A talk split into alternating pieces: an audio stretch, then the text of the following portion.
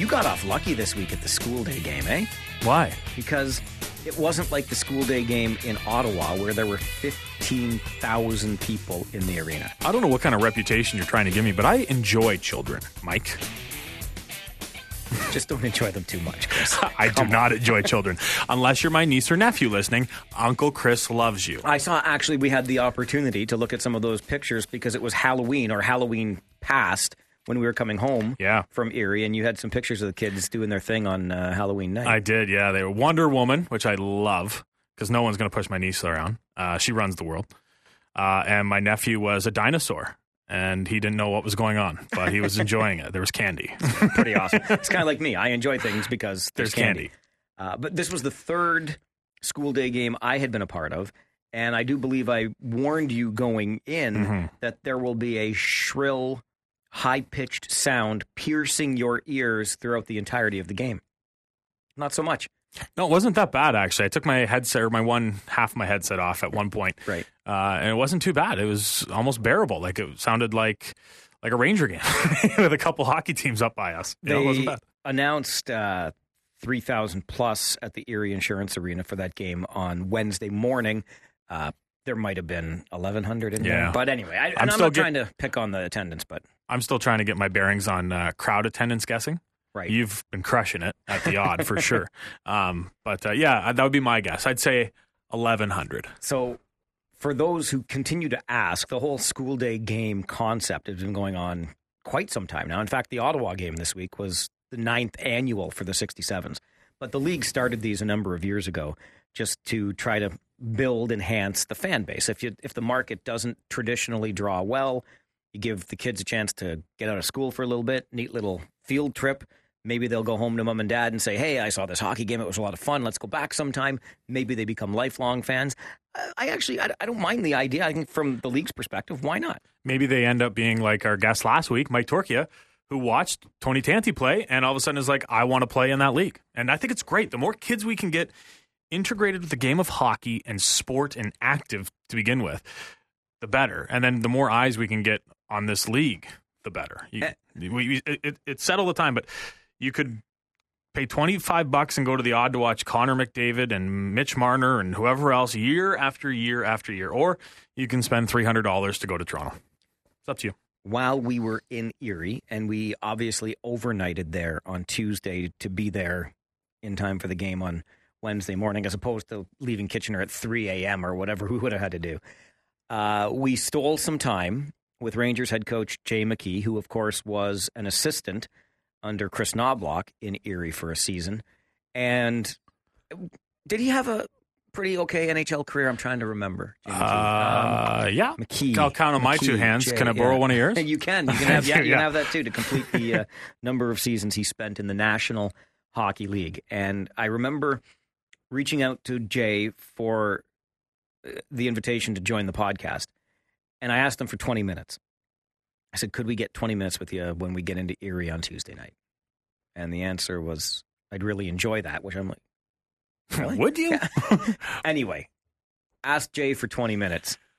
And uh, let's just say we got a little bit more because it was effortless and conversational, and awesome. funny as hell. And this conversation basically sums up what Jay McKee is, and that is just an all-around good dude who who's got a million stories that he could tell, and we tried to get a couple out of them. So it's a little different setting than the uh, what 68 times Mike gets to talk to you pregame during the OHL season. So we'll try to stay away from uh, the the ongoing season and what's going through your mind as we embark on a game against Erie, and just talk more so uh, about Jay the person.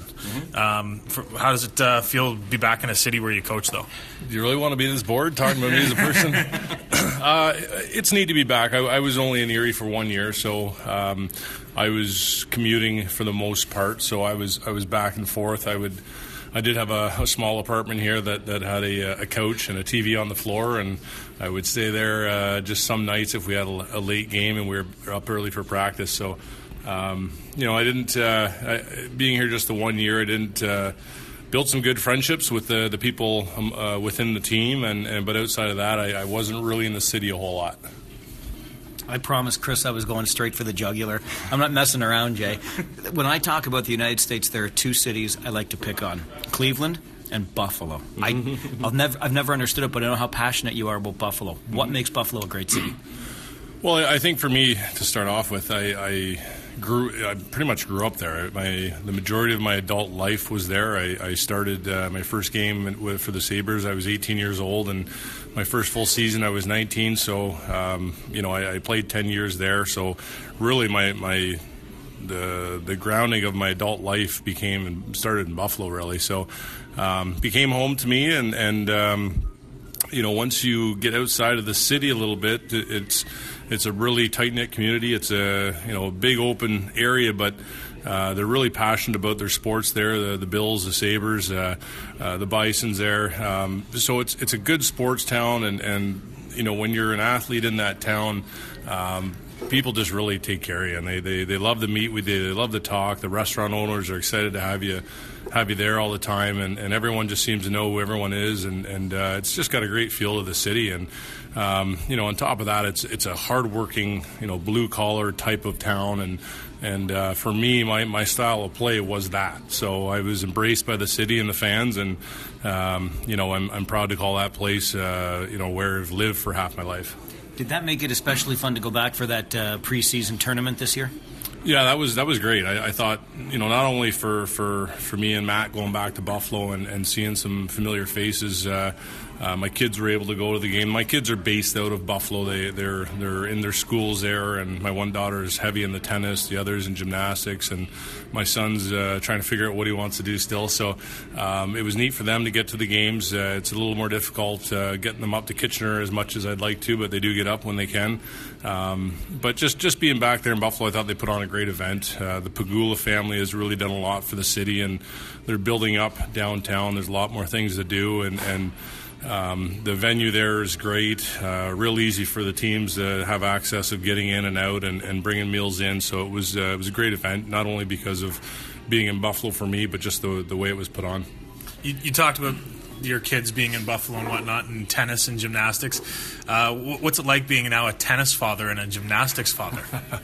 yeah, my, my, my two I have two daughters and a boy, and, and my daughters we um, we expose them to a lot of different things tennis, baseball, soccer, gymnastics, dance, the list goes on. And uh, uh, as a parent, I like to let them kind of choose their own path. I don't want to, I didn't want to push any of my children down one path or say you need to do this. It was expose them to a lot of things. And I think you, if you're going to be successful in something in life, you have to do what you love. And, and my one daughter, um, you know, they were they were both in tennis, gymnastics, and dance all at once. And as they get older, each of those sports requires more time. So one had to drop, and, and then another had to drop, and they both kind of chose their own path, and, and, they're both doing great at what they uh, at what they're in. And my son's only five, so uh, he's just kind of getting exposed to a lot of different things. Now, I don't envision you as being very good at gymnastics, but how, how's your tennis game? I, uh, uh, I, I, yeah, my my forward somersault is amazing. anything, anything past that is a struggle.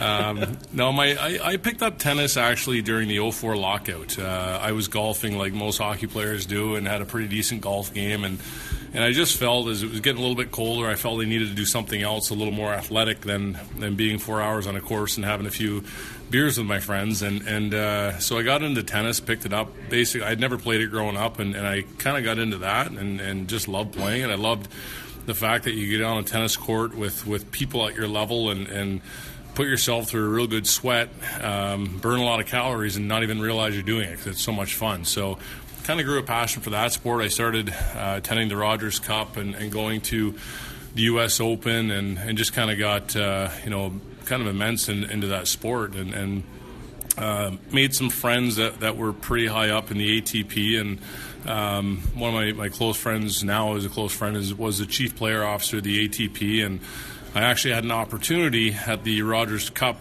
um, in, in Toronto. Uh, Sidney Crosby flew in. Um, it, it, was uh, Sid, myself, and Roger Federer and Rafael Nadal had uh, some court time to hit. We had two Come hours on. of court time. Uh, so Sid flew in for it. I had the connections, and uh, we got there, and it rained heavily for two straight hours. So we missed out on that. Oh. That, that, that, was kind of one of those.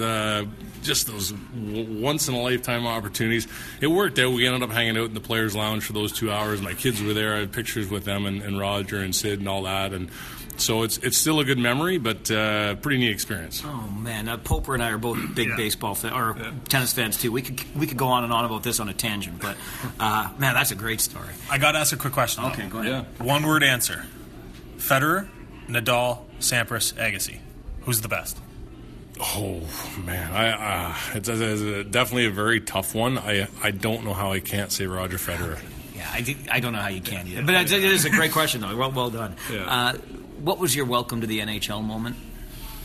Uh, well, it's actually a pretty neat story. I was I was playing junior hockey. Uh, it was my third year. I was in Niagara Falls playing for the Niagara Falls Thunder, and the season had ended. Um, you know, back then there, there was no social media, there was no iPhones. It was uh, everything was a phone call, or you had to pick up the newspaper to read what was going on. So I didn't really know. I had been been drafted by Buffalo. I didn't really know what state the team was in. I, I, knew how they were doing in the standings, and you catch highlights on TV, but um, I was more immersed in, in my own team and focused on the OHL hockey. And uh, so my season ended, and, and you know the season ends, and all the players get together for a few days before they, they take off and go home, and you have your fun together, and you know a little bit of team bonding at the end of the season. And I think I was there for about a week, and, and we were getting ready to get together with all the guys again, and I got a phone call from my agent and he asked me how things were going, and it was kind of an unexpected call. I was at my billet's house, and, and the conversation was smooth and normal, just kind of catching up. And then he said, right out left field, said, uh, "Well, what would you think if I told you the Buffalo Sabres wanted to play for them tomorrow night?" And and I can honestly say I. I've never had this feeling before, and I'll never have it again. But I, I couldn't even respond. It was just one of those like I wasn't ready for it. Like the the, the question, and um, you know, it's it's when you have a passion for a sport and you have a goal your whole life from the age of probably three or four years old, I, I grew a passion for the sport. Uh, and now you're, I'm at 18 years old and I get that question. I know he's being honest and, and it's a legit question. Just so many thoughts and emotions kind of went through, and I, I, I, could not even get a word out for probably 30 seconds. I, I think my agent was uh, on the other line asking if I was still there, and I still couldn't say anything. I was just, it was just a weird feeling. So um, eventually, we got back into conversation. I, I, I came out of my blackout, and uh, um, he, you know, he just told me the logistics of it, how to get there, what the plan was, and um, so it, the next day, I, I drove in that next morning, and another kind of comical story is is uh, you know I was making I don't remember what we were making back then, twenty bucks a week in junior, right enough for gas, and. Uh, we had the pregame skate, uh, and the way it was set up, you had to take your extra stick, put it on the bench, and, and after you had to take your stick back in the room. It was a little bit different back then, and I, I left my stick on the bench. I forgot it, and I got in the room, and Rob Ray said to me, uh, "Hey, uh, you know, nice to meet you. Glad you're here. Uh, it's a hundred dollar fine for leaving your stick on the bench." oh, okay, Mr. Ray. Well, my parents will be here after the game, and I, will see if they have a hundred dollars on them. And uh, the game went on and, uh, later on that night, and, and parents came in. It was great, and uh, the game went great. It was uh, it was like a dream come true. Everything went real well. I ran a few guys over. I, I jumped up in the play and toe dragged a defenseman at the blue line, set up an assist for a goal, and so so a lot of things went well. And after the game, Rob Ray came up to me again and said, "Hey kid, great game, uh, real good game. Uh, congratulations on your first assist. That's uh, another hundred dollar fine." and he had a straight face, and I was like, "Okay." My, like I said, my parents are here. I'll see if they have two hundred dollars, Rob. He said, "Oh, just just so you know, too, that's uh, your first NHL game played. That's another hundred dollar fine. So make sure you ask them if they have three hundred dollars on them." So I went out and said, "Mom, Dad," they were all excited, give me a big hug, and the first thing I said was, "Do you have three hundred dollars on you?" And they looked at me and you know with that blank stare, and uh, don't worry about it. I don't think Rob's going to chase me down. So I never ended up paying him that uh, that three hundred dollars. But that it was just it was an amazing experience. Some of my teammates were were in the crowd and I kind of went into that game kind of just having the mindset like not to worry about anything, just go play hockey, and it's you know this isn't going to make or break my career. And I just kind of I felt loose, and and and everything went real well in the game. And then I was fortunate enough to make an impression to the point where. Um, after another good camp, uh, the following um, uh, fall there, I uh, was able to make the team. Correct me if I'm wrong, but I believe the, your first year with Buffalo, you had guys like Matthew Barnaby, mm-hmm. Rob Ray, Brad May, yeah. all on your team. That is a rough and tough customer. Did the team did that kind of embody obviously what Buffalo is about, but also did it make it easier for you to kind of get into the league? Uh, it definitely did. I, I was a, uh, a physical. Um, I came out of the OHL, voted uh, top body checker by the coaches poll. So I went into the NHL with that kind of a style of play. And I think without having guys like that, Bob Boughner was also on the team. Paul Kruse was there within a year or two. We, we had a real tough team, and, and I could go out there and, and play my style as a young kid and, and without any worry, you know. And I, I think if I was on probably 25 other teams at that time, uh, had I played that style, I think uh, there would be quite a few guys on the ice that would have slowed that down for me and, and taught me a little bit of a lesson. So I was uh, definitely fortunate to have those guys uh, backing me up. It, it, it, made every guy on our team play bigger, which which allowed us to be a pretty good hockey club. It was just a, uh, a few years after your debut, Jay, and, and I know that you're okay talking about this because I've seen you interact about it on Twitter. Mm-hmm. But it's the famous '99 Cup final and uh, and foot in the crease. Uh, mm-hmm. Take us to that game. Take us to the the over when it when it ended, and the feeling uh, as a Buffalo Saber when all of a sudden the Dallas Stars were. Mm-hmm. You know, streaming onto the ice, they had just won the Stanley Cup, even though they had broken a rule that was new in the league that year. Yeah, it was a, it, it was a rule I didn't like. I didn't like the rule. If a guy was standing in the crease before the puck went went across a crease, regardless of whether he was interfering with the goal, it was considered no goal. And the goal was called back hundreds of times all year. Every goal was reviewed and they're called back. It felt like every game one goal was being called back. Um, I didn't like the rule, but it was a rule. And uh, so we were, it was game six of the Stanley Cup finals, triple overtime. Uh, at, at that point, even starting game six, you're exhausted. I mean, it, it is a grind. It's a very physical sport. Um, you're playing every other night. In between series, you get a couple days off. Uh, so even starting game six, guys are, are hurt, they're sore, they're exhausted. You go out there on adrenaline, you go out there with a passion because you're, uh, you're, you're just a couple of wins away from winning a Stanley Cup. So there's there's a lot inside you that gets you through the pain and the, the exhaustion. Um, so if you fast forward six periods later, you could imagine how guys are feeling. It's it's it, it was a weird feeling when they scored. I was sitting on the bench. Um, it's hard to say a feeling of relief. It sounds weird because we just lost the Stanley Cup, but it was you're so exhausted and so tired. There was actually a moment of, of, of your body just kind of lets everything go for a second. You just you know uh, the exhaustion sets in, and nobody for a second probably because it was about 1.30 or 2 a.m. Nobody thought on our side to check check for his foot in the crease. The when he scored, when when Hull scored, everyone barreled on the ice, and our guys hung their heads low on the bench, and just that exhaustion took over, right? And and there's obviously some emotion, uh, but I think the exhaustion hits first, and then you, you go through the emotions of, of the fact we just lost and we're you know one overtime goal and one win away from winning the cup and getting our names engraved on it. Uh, something that every player on our bench dreams of, has dreamt of for 20, 30 years for maybe some guys. Um, you know, and then we went in the dressing room after shaking hands, and, and same thing. Guys are just slouched over in their stalls and kind of taking in everything that just happened. And, and, and within minutes, we heard Lindy Ruff slam through the door. And we looked, and Lindy was steaming. He, he walked through the dressing room, and you heard another door slam open, and we had no idea what was going on, but he was clearly ticked off. And he went out to the, the bench. He had, they had all went back to their coach's room and just kind of sat back in their chairs, and the replay was on, and that's when they realized, holy cow, his foot was in the crease. So they stormed back out to the bench, and he tried to get uh, everyone's attention, and, and they were kind of uh, politely waved away from the bench, and a little too late now. Um, so that that didn't fly. I mean, they were out there already bringing the the uh, Stanley Cup out, so there was no kind of turning back at that point. It's unfortunate because I not a sore loser at all, and it's something I've let go. I joke around a, a bit on Twitter about it when it gets brought up. I, I, I can accept it, but it was not a legitimate goal. It, it was uh, his foot was 100% in the crease before uh, the puck crossed, and it's not even a gray area one where, well, I don't know, or there's a tough camera angle. It, it was not a, a, legit goal that year, so it's unfortunate that it ended that way. And um, but for me, you know what? That it it leaves a burning passion in me to to do everything I can to get to that level again at some point in some capacity and, and, and strive to still win a Stanley Cup and get my name on it.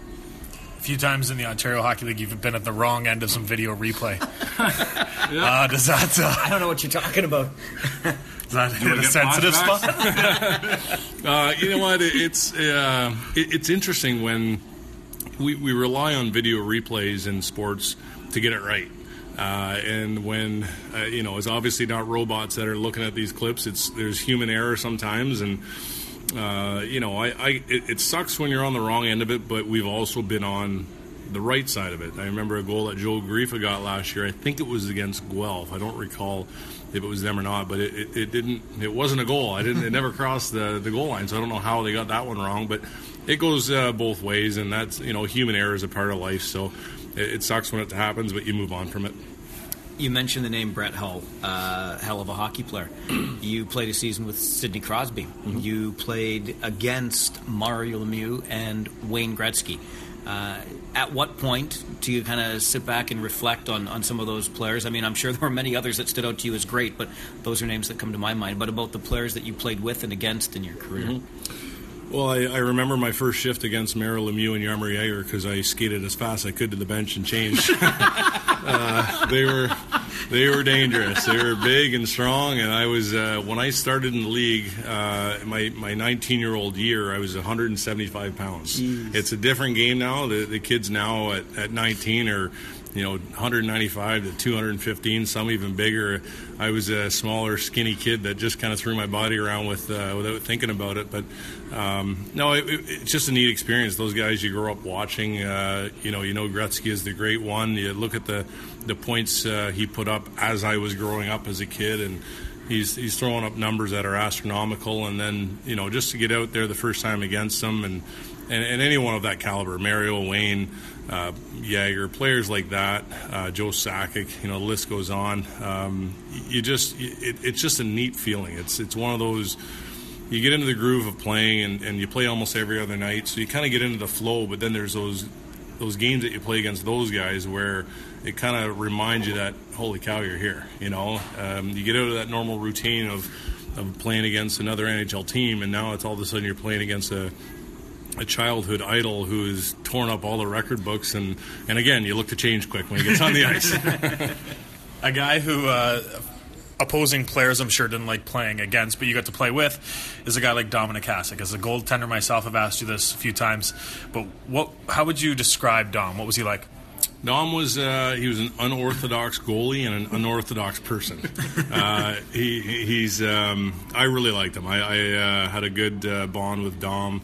Uh, the year my first year, he had won the Hart Trophy for league's uh, most valuable player, and at the end of the year, he, he gave me his blocker and trapper and signed them for me and said, "Want you to have these." So uh, part of that was just you know being a young kid that connected to him well and, and being a shot blocker. I think he appreciated the things I did and and I appreciated him saving my butt many times. so um, yeah, we just I, I think D, defensemen and goalies. Um, they quite often uh, it doesn't happen with every D and every goalie, but there's a lot of times where they can bond pretty good, and I, and I seem to. Ryan Miller was a guy in Buffalo that I bonded real well with. Dom. Uh, when I went on to Pittsburgh, me and uh, Marc Andre Fleury had a had a real fun connection. He was uh, a real interesting guy. He uh, during scrums in front of our net when when things are going mad. I mean, there's pucks and bodies flying everywhere, and I would hear him making these little whoop whoop noises.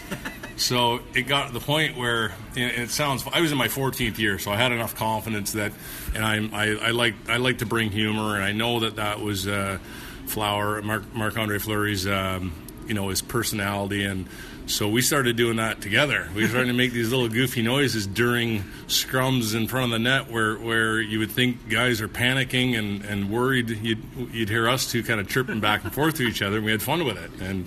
Um, it's just one of those small things that, that uh, you know you have a connection with a guy and you have fun with him and, and he's just a he's a, a, a good-hearted uh, fun guy and he, he brings his humor into uh, into playing and that, that that's what relaxes him Goalies are flakes, eh? goalies are interesting I'm right here Yeah, that's why I brought it. up. I don't know if what I did you could classify as a goalie. It was more so just a glorified door opener. Uh, shot blocking, and that was kind of a calling card of Jay McKee's game. Uh, as I just referred to you in the third person sitting here. But anyway, uh, how many of those shots do you uh, look back at and wish afterwards? Geez, I wish I hadn't gone down to block that one. Uh, really, only a couple. Um, I I slid one time and I got I, I, I took a slap shot uh, right off the, the, the front edge of my pelvic bone, where you have that little bone in, in the front of your hip, and there's not a lot of padding there. That's kind of where the straps are in the pants, so there was no padding really, and it was. Uh, a shot that hit me there and it, it rattled my whole pelvic structure and, and when I was on the ice uh, I, I didn't feel like I could, I could get up for probably about 30 seconds. It's almost like everything went numb, and, and I had a, a, a feeling and a thought that I was paralyzed, and that was just a, a crazy feeling that, that you never want to feel. And it, everything came back. The whistle went, and I was sitting there still feeling like I couldn't move my legs or anything, and a little bit of panic set in, and then it just all started to come back, and, and I was fine. I had a, a real bad bone bruise from it, but um, everything ended, ended up fine. Um, the other only real bad, well, there's two. one uh, one got me in the side of the nose and, and, basically pointed my nose towards the ear. I didn't see that one coming. I was tied up in front of the net, and my head was turned, and just it was a slap shot from the point that just took me right in the side of the nose. Um, that one didn't feel good getting that reset a few days later. Uh, and then the worst was uh, on a rush. Um, the guy was just inside the blue line. He took a slap shot. I stuck my stick out to deflect it.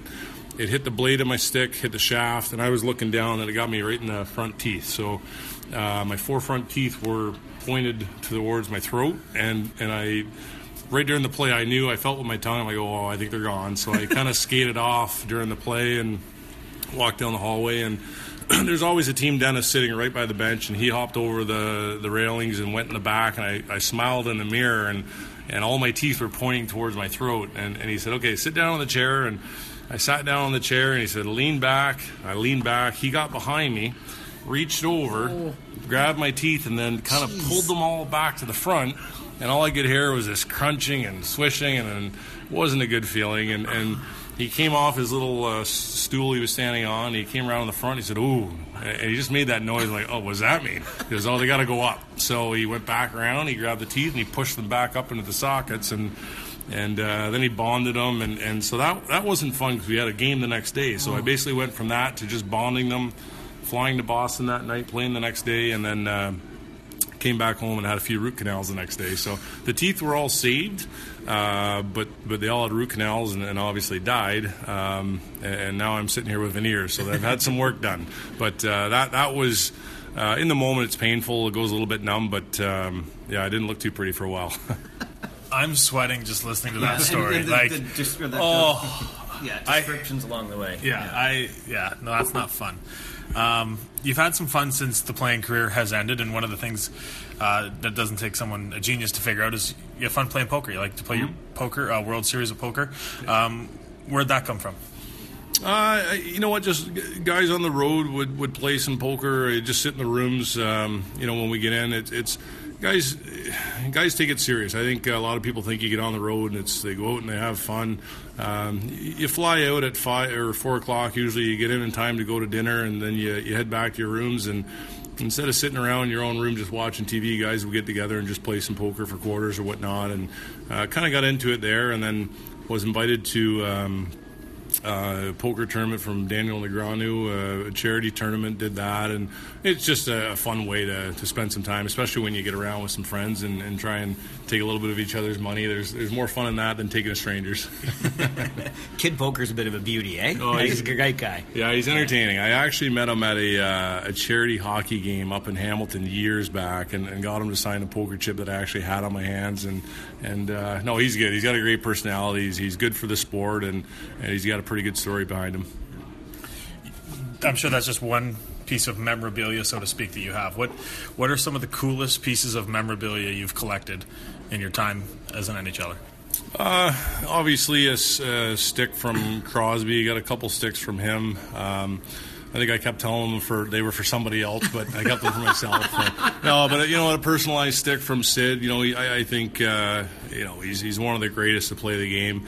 Um, I had a picture taken my first year by the team uh, photographer. I, I, had Wayne Gretzky tied up in front of our net, and, and Dom Hasek was in the background. So um, I ended up getting that picture blown up poster size and, and, had both Wayne and Dom sign it. And Dom had signed it to Jay McKee, my favorite shot blocker, and Wayne signed something else on it. So that was a, a pretty neat thing to have.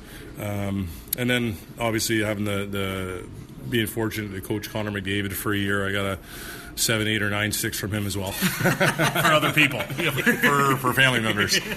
did he? I've been meaning to ask this one. Did he really break that puck in practice? He did. Yeah, he shattered it. I, have never seen it before. I've seen pucks crack or break, but this puck he uh, he shot off the crossbar and it, it exploded. It looked like there was. Uh, you know, a little firecracker in it that just made the thing shatter. So that was it was pretty unique. You've used sorry, just Mike. You've used a, comparison before when talking about Connor McDavid. Um, and I wonder if you can do it again. I don't know if you'll remember, but how would you describe you've, you've played against Gretzky yeah. with Crosby and Coach McDavid? Yeah. How would you compare Connor McDavid?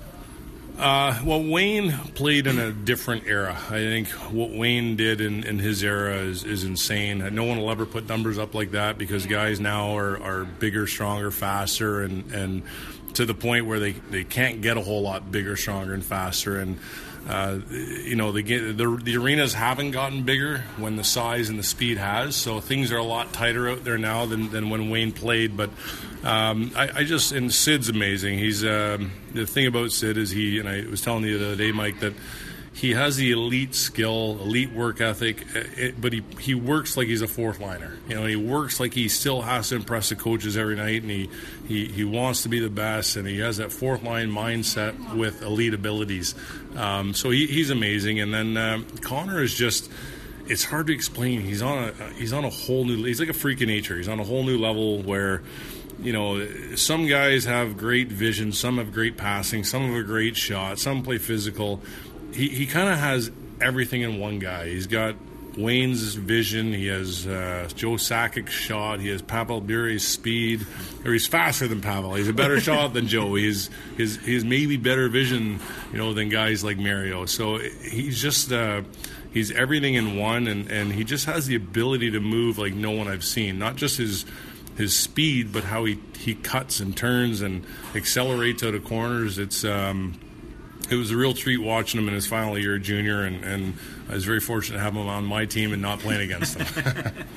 uh, the cruelest thing about this game, I think, Jay, is how quickly you get old. So you're a guy now in your 30s. You talk about that, you know, uh, 14 year career.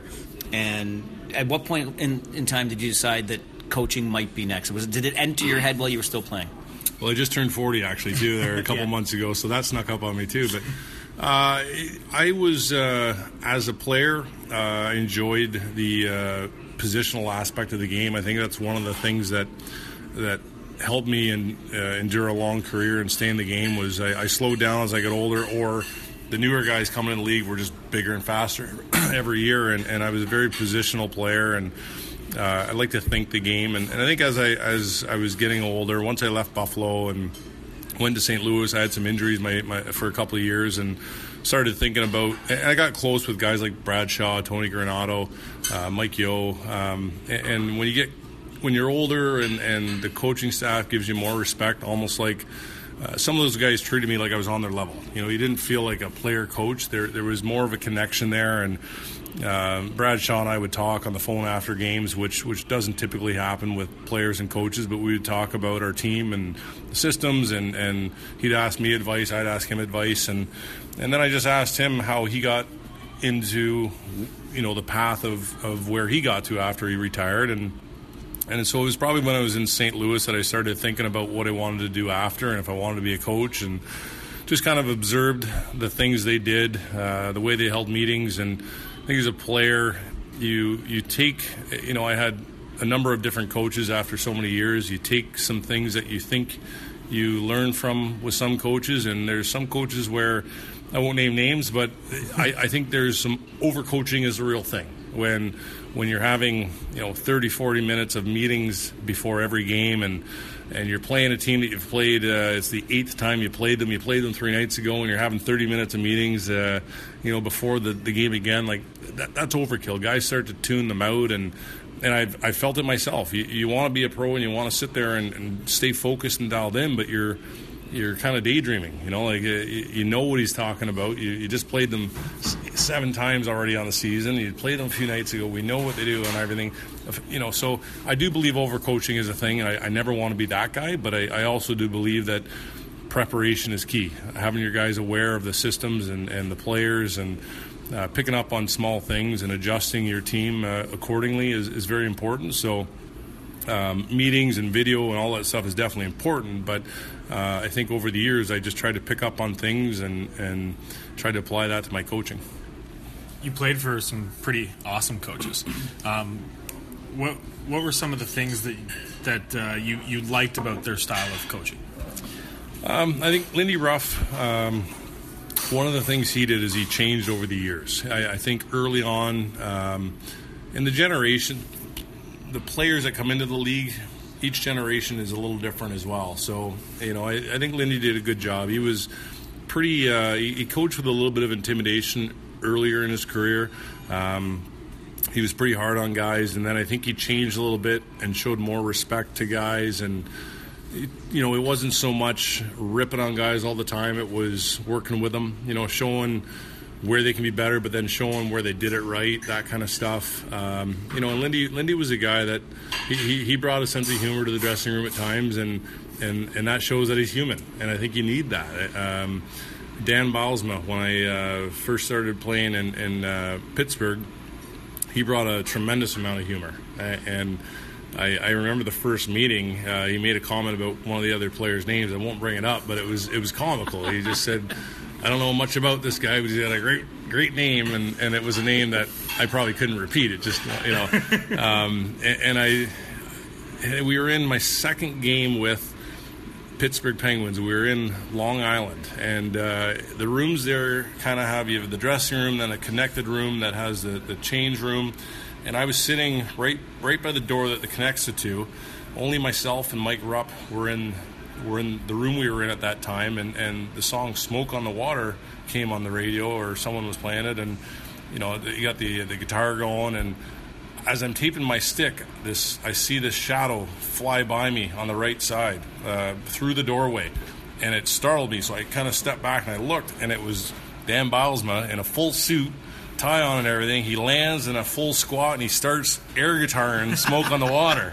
And this is my second game with the Penguins. They just won the cup the year before, and I looked at him. I looked over at Mike Rupp, and he just shrugged his shoulders like, oh, I don't know what to say or what to think. And I looked at Bowles, and he just he just went went hard for about ten or fifteen seconds, and then he stood up straight, fixed his tie, and walked out. And me and Mike Rupp just kind of looked at each other, like because we were both new to the team, and and uh, we took a moment. And I'm like, I, love that. That's great. That's wonderful. You know, That's and, a good song and uh, yeah, and it just it, it made him human, and it, it kind of made us. Uh, he was very professional. He was very structured. He was he had his edge to him. He he he pushed the right buttons, but he showed that he was also human, and and, and that was something that I kind of picked up on and I, I liked. You know, it made me it made me like him and it made me kind of want to play for him. You know, the fact that he shows a human side and he wasn't just this hardcore guy that you have to do this, you have to do that, and and uh, and then I do remember another thing with him where we came back to Buffalo for a game and I was in the um, in the dressing room before, for the morning skate and. Uh, for some reason, every time I came back to Buffalo after playing 10 years here, I just I had a little bit of extra nervousness just because I'm playing in front of what felt like my hometown, and I'd have hundreds of people there that I knew, and there was just a little added nervousness. And I'd go to the rink early in the morning, just trying to shake that. And you know, and I remember uh, I was in the dressing room, pretty big dressing room, and Dan Bylsma was on the far side of the room, and he threw a football at me. So I caught the football, and, and I looked at it, and he's like, put his hands up, like, all right, throw it back, right? So I threw it back to him. He threw the football for a minute or two, and it and it just one of those and it relaxed me. You know, it was like huh, you know, like this is kind of this guy's fun, you know, and and I, I kind of had that thought, like, don't know what I'm nervous about. I've been playing this game at this level for 14 years. Why am I nervous? And it just kind of relaxed me, and I went out and had a great game, and and it was just again one of those things that it it kind of just it, he he added a connection to you when he he did things like that, and and that's something I've I've done. I've thrown the football around the room with the guys in, in Kitchener uh, just randomly, and sometimes it's new guys. Like a guy like Adam Liska who comes here and is from Slovakia, doesn't know anybody, and And uh, you know, one of the days, one of the earlier days, I grabbed the football and I threw it to him, and he looked confused. I put my hands up and he threw it back, and we played catch for a minute, and then he walked off, and I think he probably thought, "Well, that's different," you know. yeah. um, but that that kind of just builds, I think, a little bit of a an open relationship, you know. And now I think he can, you know, not just that. There's other things. I think that maybe he can come to me a little more. And the one day I, he was calling me coach. I said, "Just call me Keizer," you know, like it's it's fine. And he says, "Oh," he says, "In Slovakia, he's I can never do that. I must call them coach."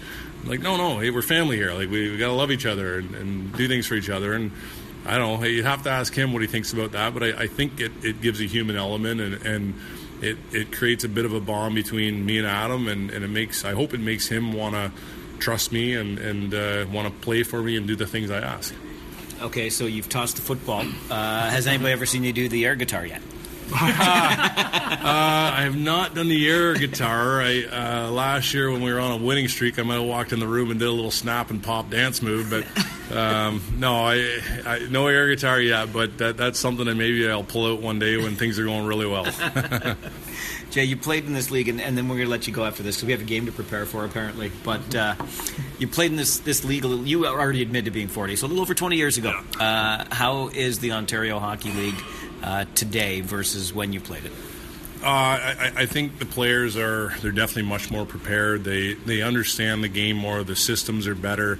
Uh, if you go back to when I played, there there was no digital computers. There was no we, we, we couldn't. There's no iPads on the bench where you can pull up uh, the shift before and show a guy where he's made a mistake.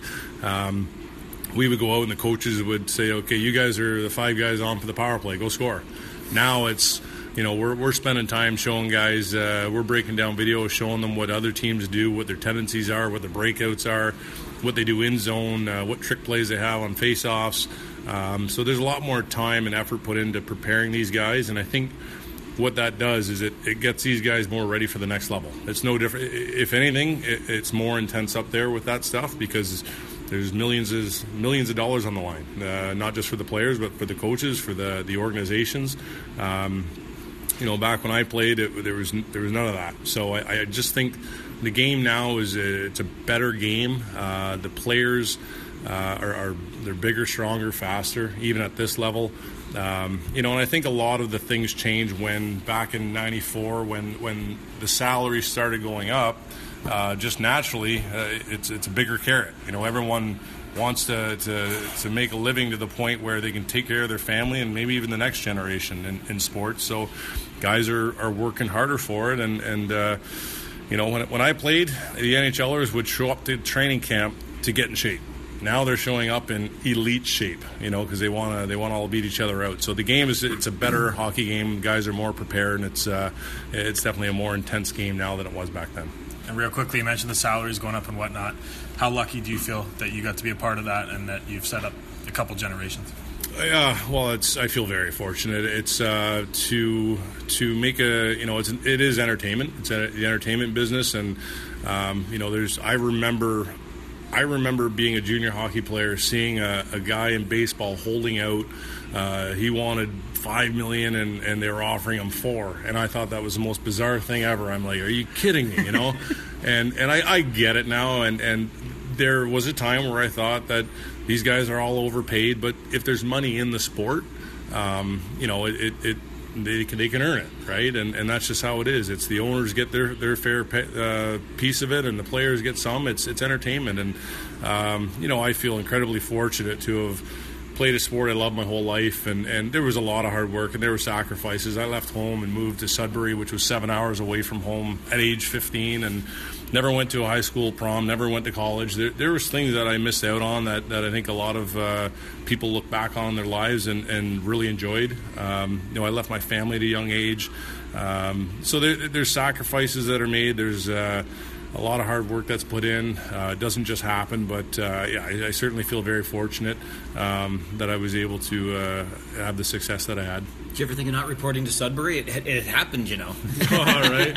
no, it was never thought in my mind. And and you know what? And that's part of the thing too. When I said there was no internet back then, there was guys just went and played. They didn't.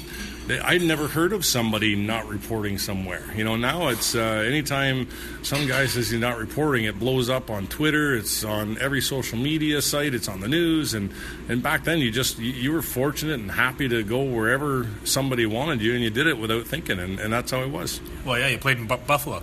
there you go. there you go. I'm- Take the shot. Hey, wow. hey, well, hey, I, I, I did hold out a couple of times for um, contract negotiations, so uh, I was, uh, yeah, it, it's, it's. Uh, I was happy to play. I didn't matter where I went. It's, it's a little bit different now. The the generations now where guys kind of say, I don't want to go there and this and that. I, I don't like that, but uh, to each their own, I guess.